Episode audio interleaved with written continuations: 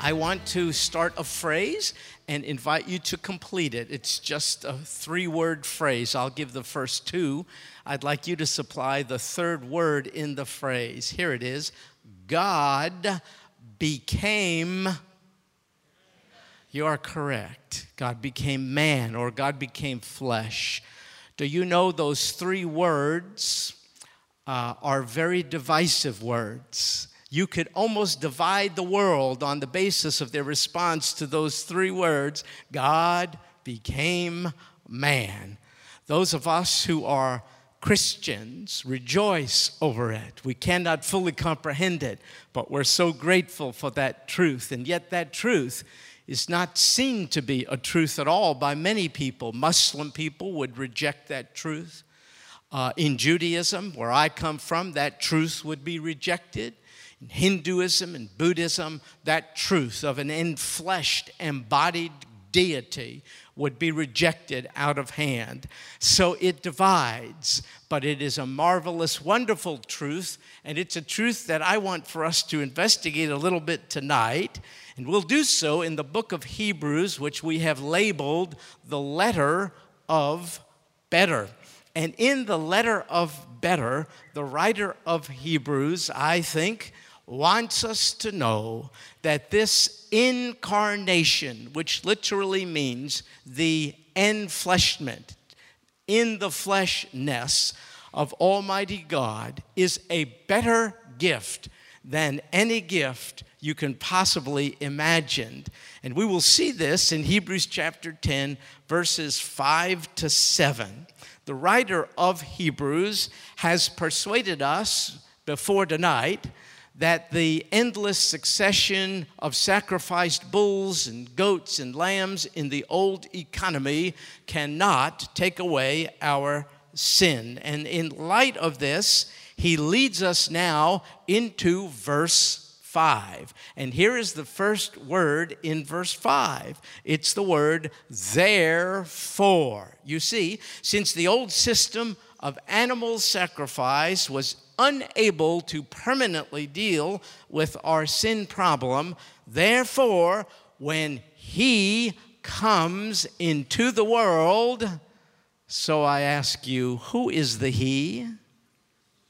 Yes. So the writer of Hebrews is telling us that when Jesus comes into the world, do you know what the implications of that little statement is? When Jesus comes into the world, it implies that this Jesus was before this Jesus came. In other words, he has pre-existence. Nobody here does. We were born, birthed, embodied, and came to be. According to this verse, apparently Jesus existed before he came into the world. When he comes into the world, which means he had being and existence before he did. Well, folks, pre-existence is an attribute of one and only one, and that is God. Nobody here has pre-existence. You come to a point of being in existence, but prior to that, you had no being. But this Jesus does. God does. That means this is a very strong declaration of the deity of Jesus Christ. Some people say the Bible never claims Jesus to be God. Whoa! This is a statement of the eternality possessed only by God. He existed before he came into the world. In fact, he existed before the world was. So he is not only eternally pre-existent God, but he is God, and he says. That's the next phrase in verse 5. He says. He speaks. To whom?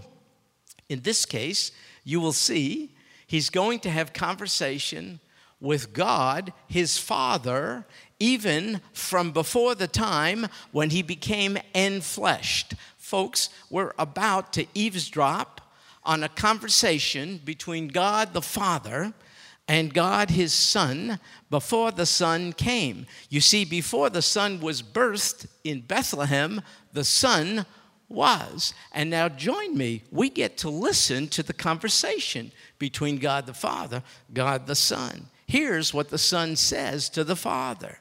He said, sacrifice and offering you have not desired. He knows what we don't know too well. We think still God is wanting to exact a penalty with regard to our wrongdoing and our sin. Let's face it, a lot of us as Christians still operate this way. And so we still labor under the misconception that God is after sacrifice and offering on our part. But the Son is reminding himself in conversation to the Father, Father, these things are not those things which you desired. Well, what then did the Father desire? Here's what the text says, but a body you have prepared for me. So I ask you this question, why would the Father, God the Father, prepare a physical, flesh, human body for his eternally pre-existent Son? I want to suggest a few reasons. Tell me if you like these. First, he did this to save us. And by the way, that is our principal need. It's not the economy. It's not the environment. Those are big things. I understand that. It isn't even who gets elected next. These are important things. Please don't misunderstand. But our big need is to be saved from our sin, the penalty of which is death. So to be saved from the penalty of our sin, which is death, requires the death of a suitable sacrifice. A suitable substitute. And who could be a suitable substitute? Well, in order to be a substitute, in order to pay the penalty for sinful ones, you have to be a sinless one. And there's only one who meets the bill. That's the Lord Jesus Christ.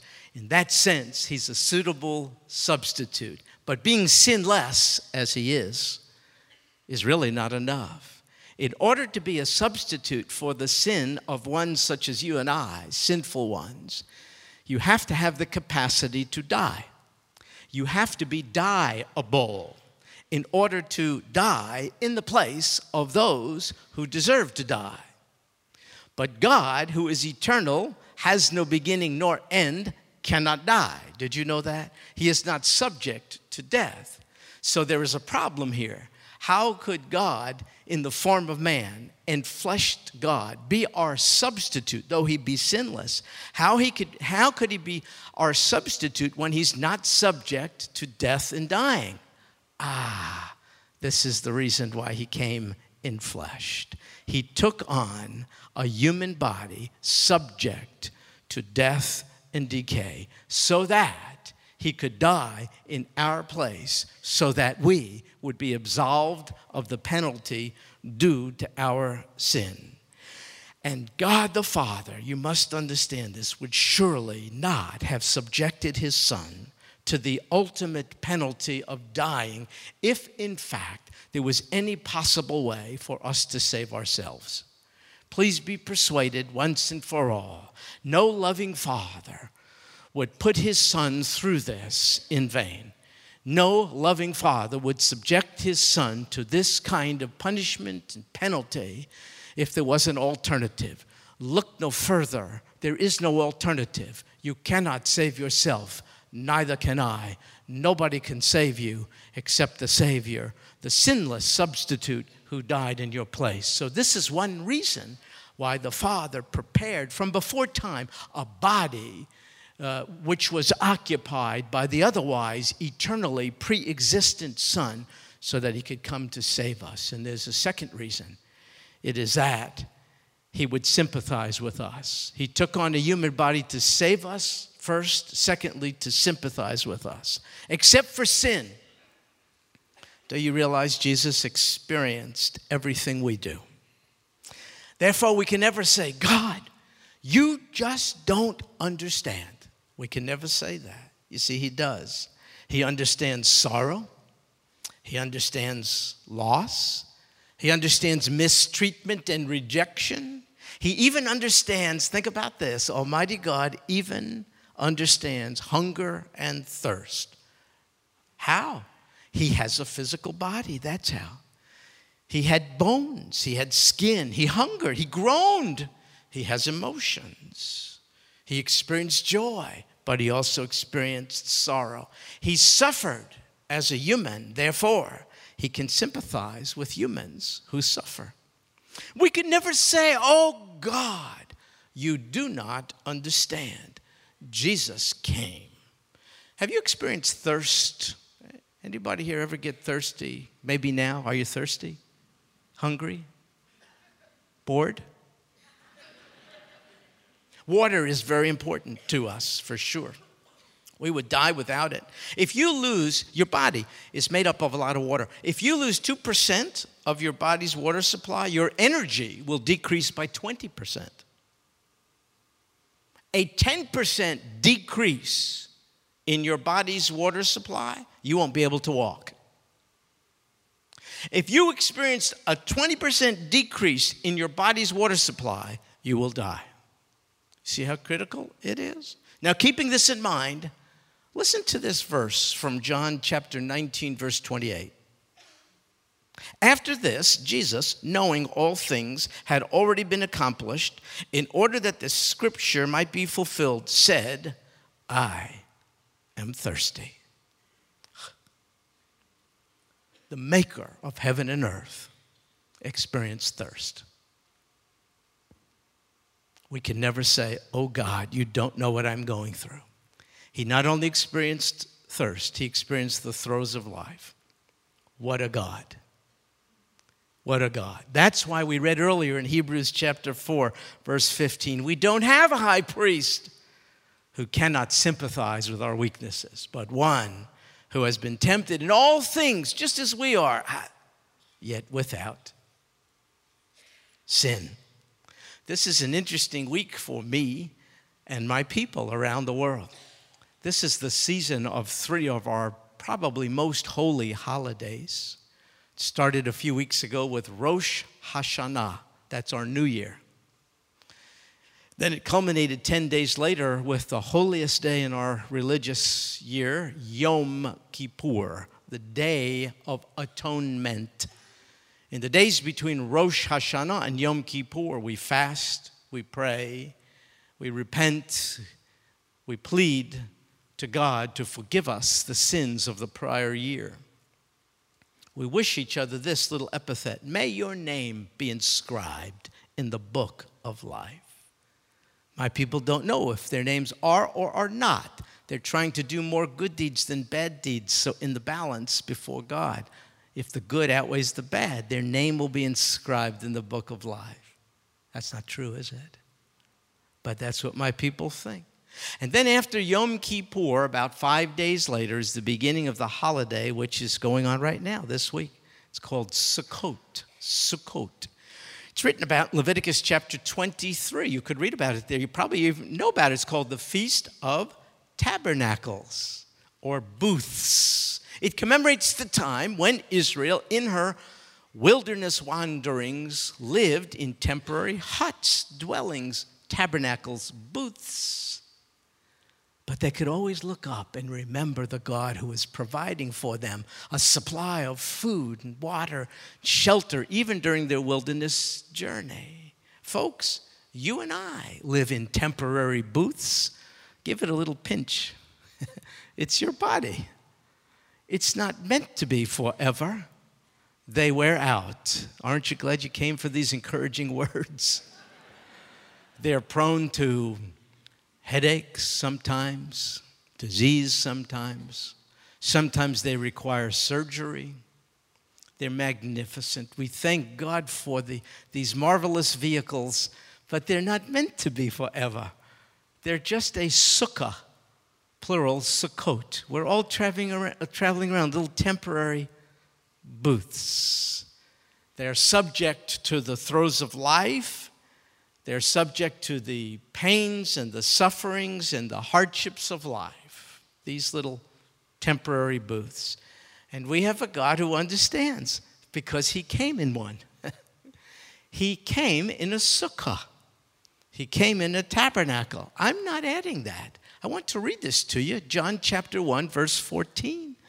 It says this, and the Word, if you read the context, you would see, and I'm sure you know already, that's a reference to Jesus. And the Word became, meaning he wasn't always, the Word became flesh. That's the incarnation. And dwelt among us. It's marvelous. Even more so when you look to the word dwelt. In the original language, it actually is this. And the Word became flesh and tabernacled amongst us. That's the Word. And the pre-existent deity who we know as Jesus, who has no beginning nor end, he came enfleshed. The Word became a temporary booth, a sukkah, and dwelt amongst us. Every time we come to this week of Sukkot, it lasts a whole week, I think of Jesus coming to be one so that you and I could know, oh my goodness, a God who came to tabernacle amongst us, a God who sympathized with us. So the Lord Jesus came in a body to save us and to sympathize with us, and then thirdly, he came in a body to show us the Father. So I ask you a question. What is God like? You'd have to say, maybe your guess is as good as mine. But we are so fortunate because guesswork is not necessary. We don't have to guess about what God is like because he came in a body. He came in concrete, physical, visible form. So of him it says in Colossians chapter 2 verse 9, for in him all the fullness of deity dwells in bodily form. What a verse. All the fullness of deity dwells in bodily form. And so the incarnation is the ultimate self-disclosure of the otherwise hidden, unknowable, and invisible God. But for the incarnation, but for the enfleshment of Jesus Christ, you and I would be left with nothing but guesswork and speculation. But we don't have to. John chapter 1, verse 18. No one has seen God at any time. The only begotten God, that's Jesus. The only begotten God who was in the bosom of the Father. It's a Hebraism. In the bosom of the Father, that means same essential nature. The only begotten God who was in the bosom of the Father, he has explained him. Now I have to tell you what that means. See where it says he has explained him? The word means he has exegeted him. Now, this is not a Greek class, but I only do this because I think you'll get excited. When you go to Bible college or seminary, they use the term exegesis. That means to study the Bible so as to lift its meaning, not to read stuff into it, but to draw things out of it. Exegesis. That's the word in the verse I just gave you, John 1:18. And no one has seen God at any time. The only begotten God who is in the bosom of the... He has exegeted him. He has lifted from the pages of history the otherwise invisible and unseen God so as to reveal him to us clear as day so that we need not guess and speculate and say, I think this, I think that, this is your opinion, this is my opinion. Oh, no. Almighty God, the Lord Jesus Christ, has exegeted, Father, from the eons, from the heavens, from his abode, so as to reveal him to us. Now let's eavesdrop just for a few more minutes on some more of the conversation between Father and Son. It's recorded in verse 6.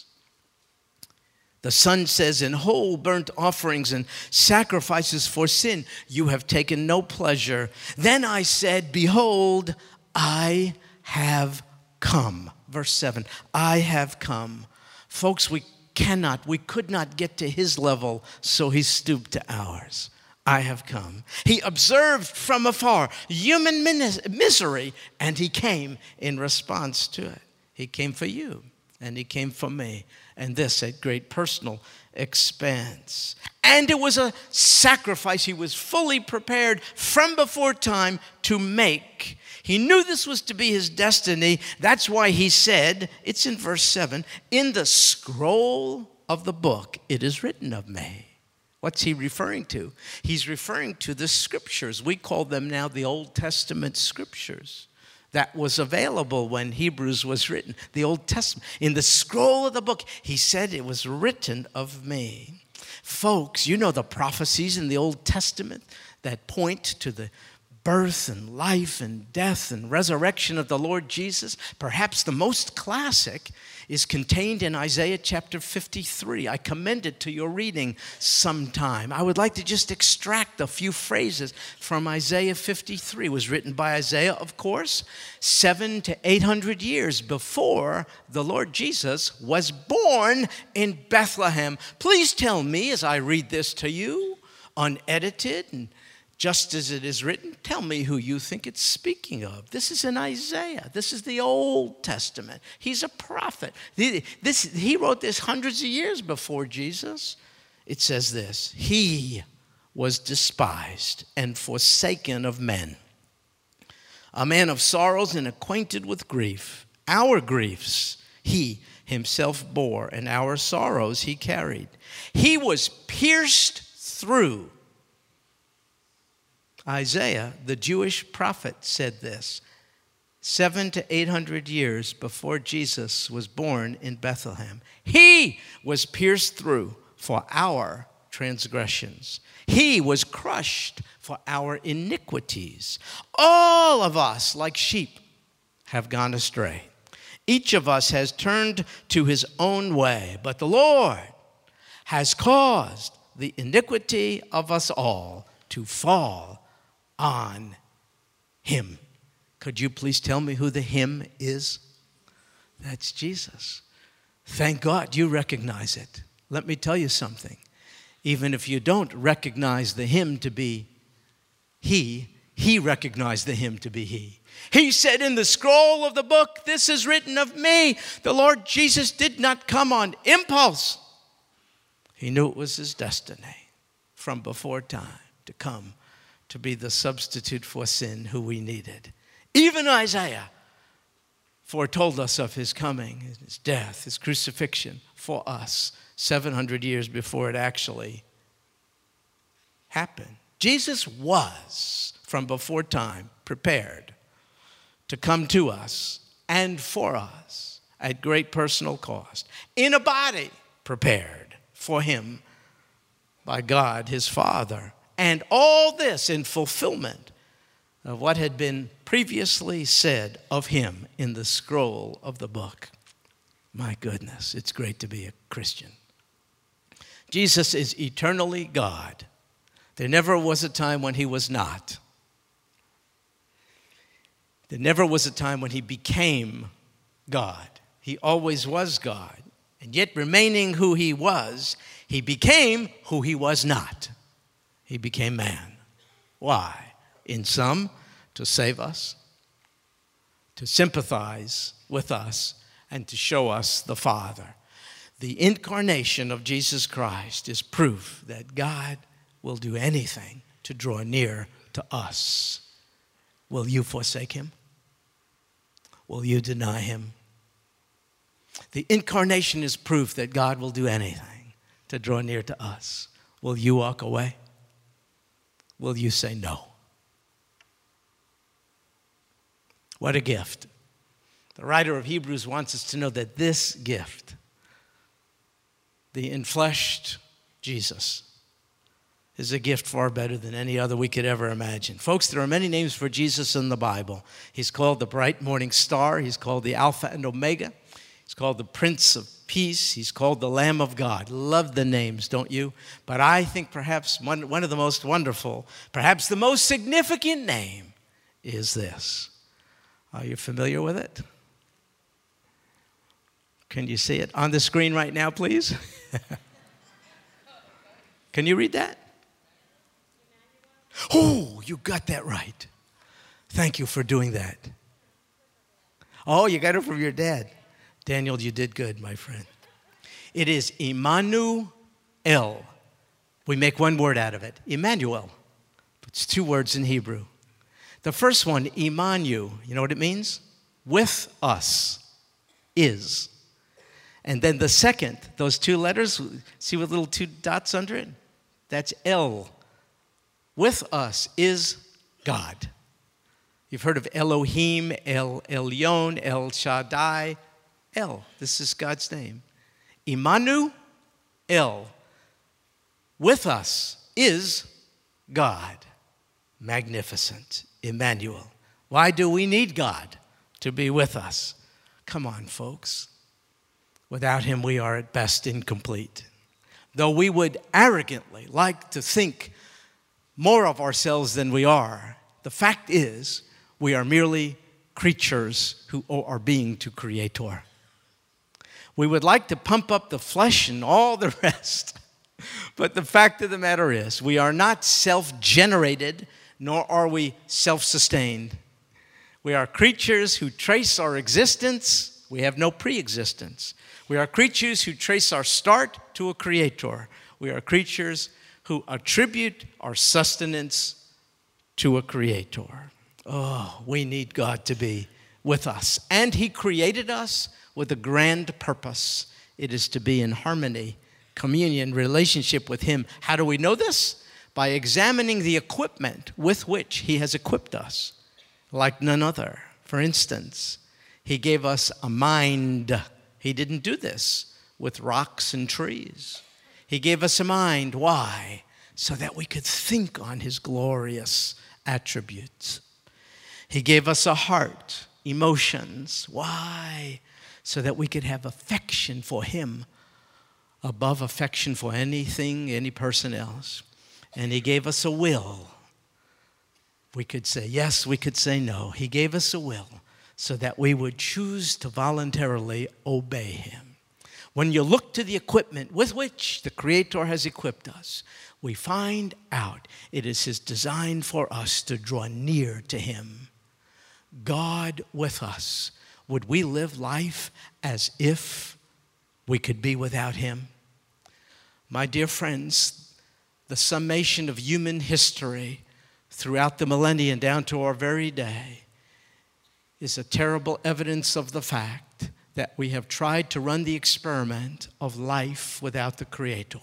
How are we doing? Not very good. He designed us for communion with him, and folks, apart from him, we're on a mad craving to satisfy the restlessness. It's now more present in our day than ever before. A mad quest for rest in all kinds of substitutes and replacement for Almighty God. Augustine once said, "For you have formed us for yourself, and our hearts are restless until we find rest in you." Folks, if we reject the rest offered from the God who is with us, Immanuel, we have to find substitutes for God, drugs, work, until you come to. You don't find rest. You find bondage. Alcohol works at anesthetizing the pain until you come to. Now on top of it, you have guilt and shame. Sex outside of traditional, God-ordained, one man, one woman in covenant bond of marriage. What a shame that we have to spell it out so clearly today. Works to provide temporary gratification, and then disruption, and devastation, and shame, and loss. If we reject the God who is with us, then we're given to compulsive possessing of things which end up ultimately possessing us. On and on and on, all of these things. Or maybe even things that look a little more virtuous, humanitarian efforts, the motive of which, however, is not so much to help humanity, but to distract me from my own restlessness. On and on and on. But Augustine is right. Apart from you, for you have formed us for yourself. Our hearts are restless. They don't have to be. Oh, come, Immanuel. We sing it, don't we? Don't have to wait for Christmas. You can sing it in your hearts. Oh, come, Immanuel. Immanuel has come. And his name is Jesus. Jesus is our Immanuel. And what a gift. The writer of Hebrews is right. This is a gift like no other. I end with this simple question. Have you received the gift? Wonderful. Wonderful. Have you not? Why not? Before you leave tonight. Come into my life, Lord Jesus. There's room in my heart for thee. You came at great personal sacrifice to become enfleshed. I'm looking often for a means to escape the world, and you came into it for me. That's true. I'm not being overly dramatic, for you. And you experienced everything I do, all the throes of life, and you died to save me. You lived to sympathize with me and to show me the Father. Come into my life. Save me from the penalty of my sin. Fill me up with your presence. Give me the gift of renewed, restored communion. Let me live in fulfillment of the purpose for which I have been made, to know God and enjoy Him forever. That's the purpose for which we have been made. Have you received the gift of life abundant and eternal through God, who took on the life of humankind so that He could die as a human, raise up from death, give us victory even over death, and help us to live now and forevermore for Him? Have you received the gift? Lord Jesus, I'm done, but I think you're never done. For you desire for none to perish, but for all to be saved. Oh God, would you do the work of salvation even in the lives of the ones perhaps here tonight who have yet to say, come into my life, Lord Jesus. I accept the fact that you died as a substitute on the cross for my sin. Forgive me. Show me the Father. Sympathize with me.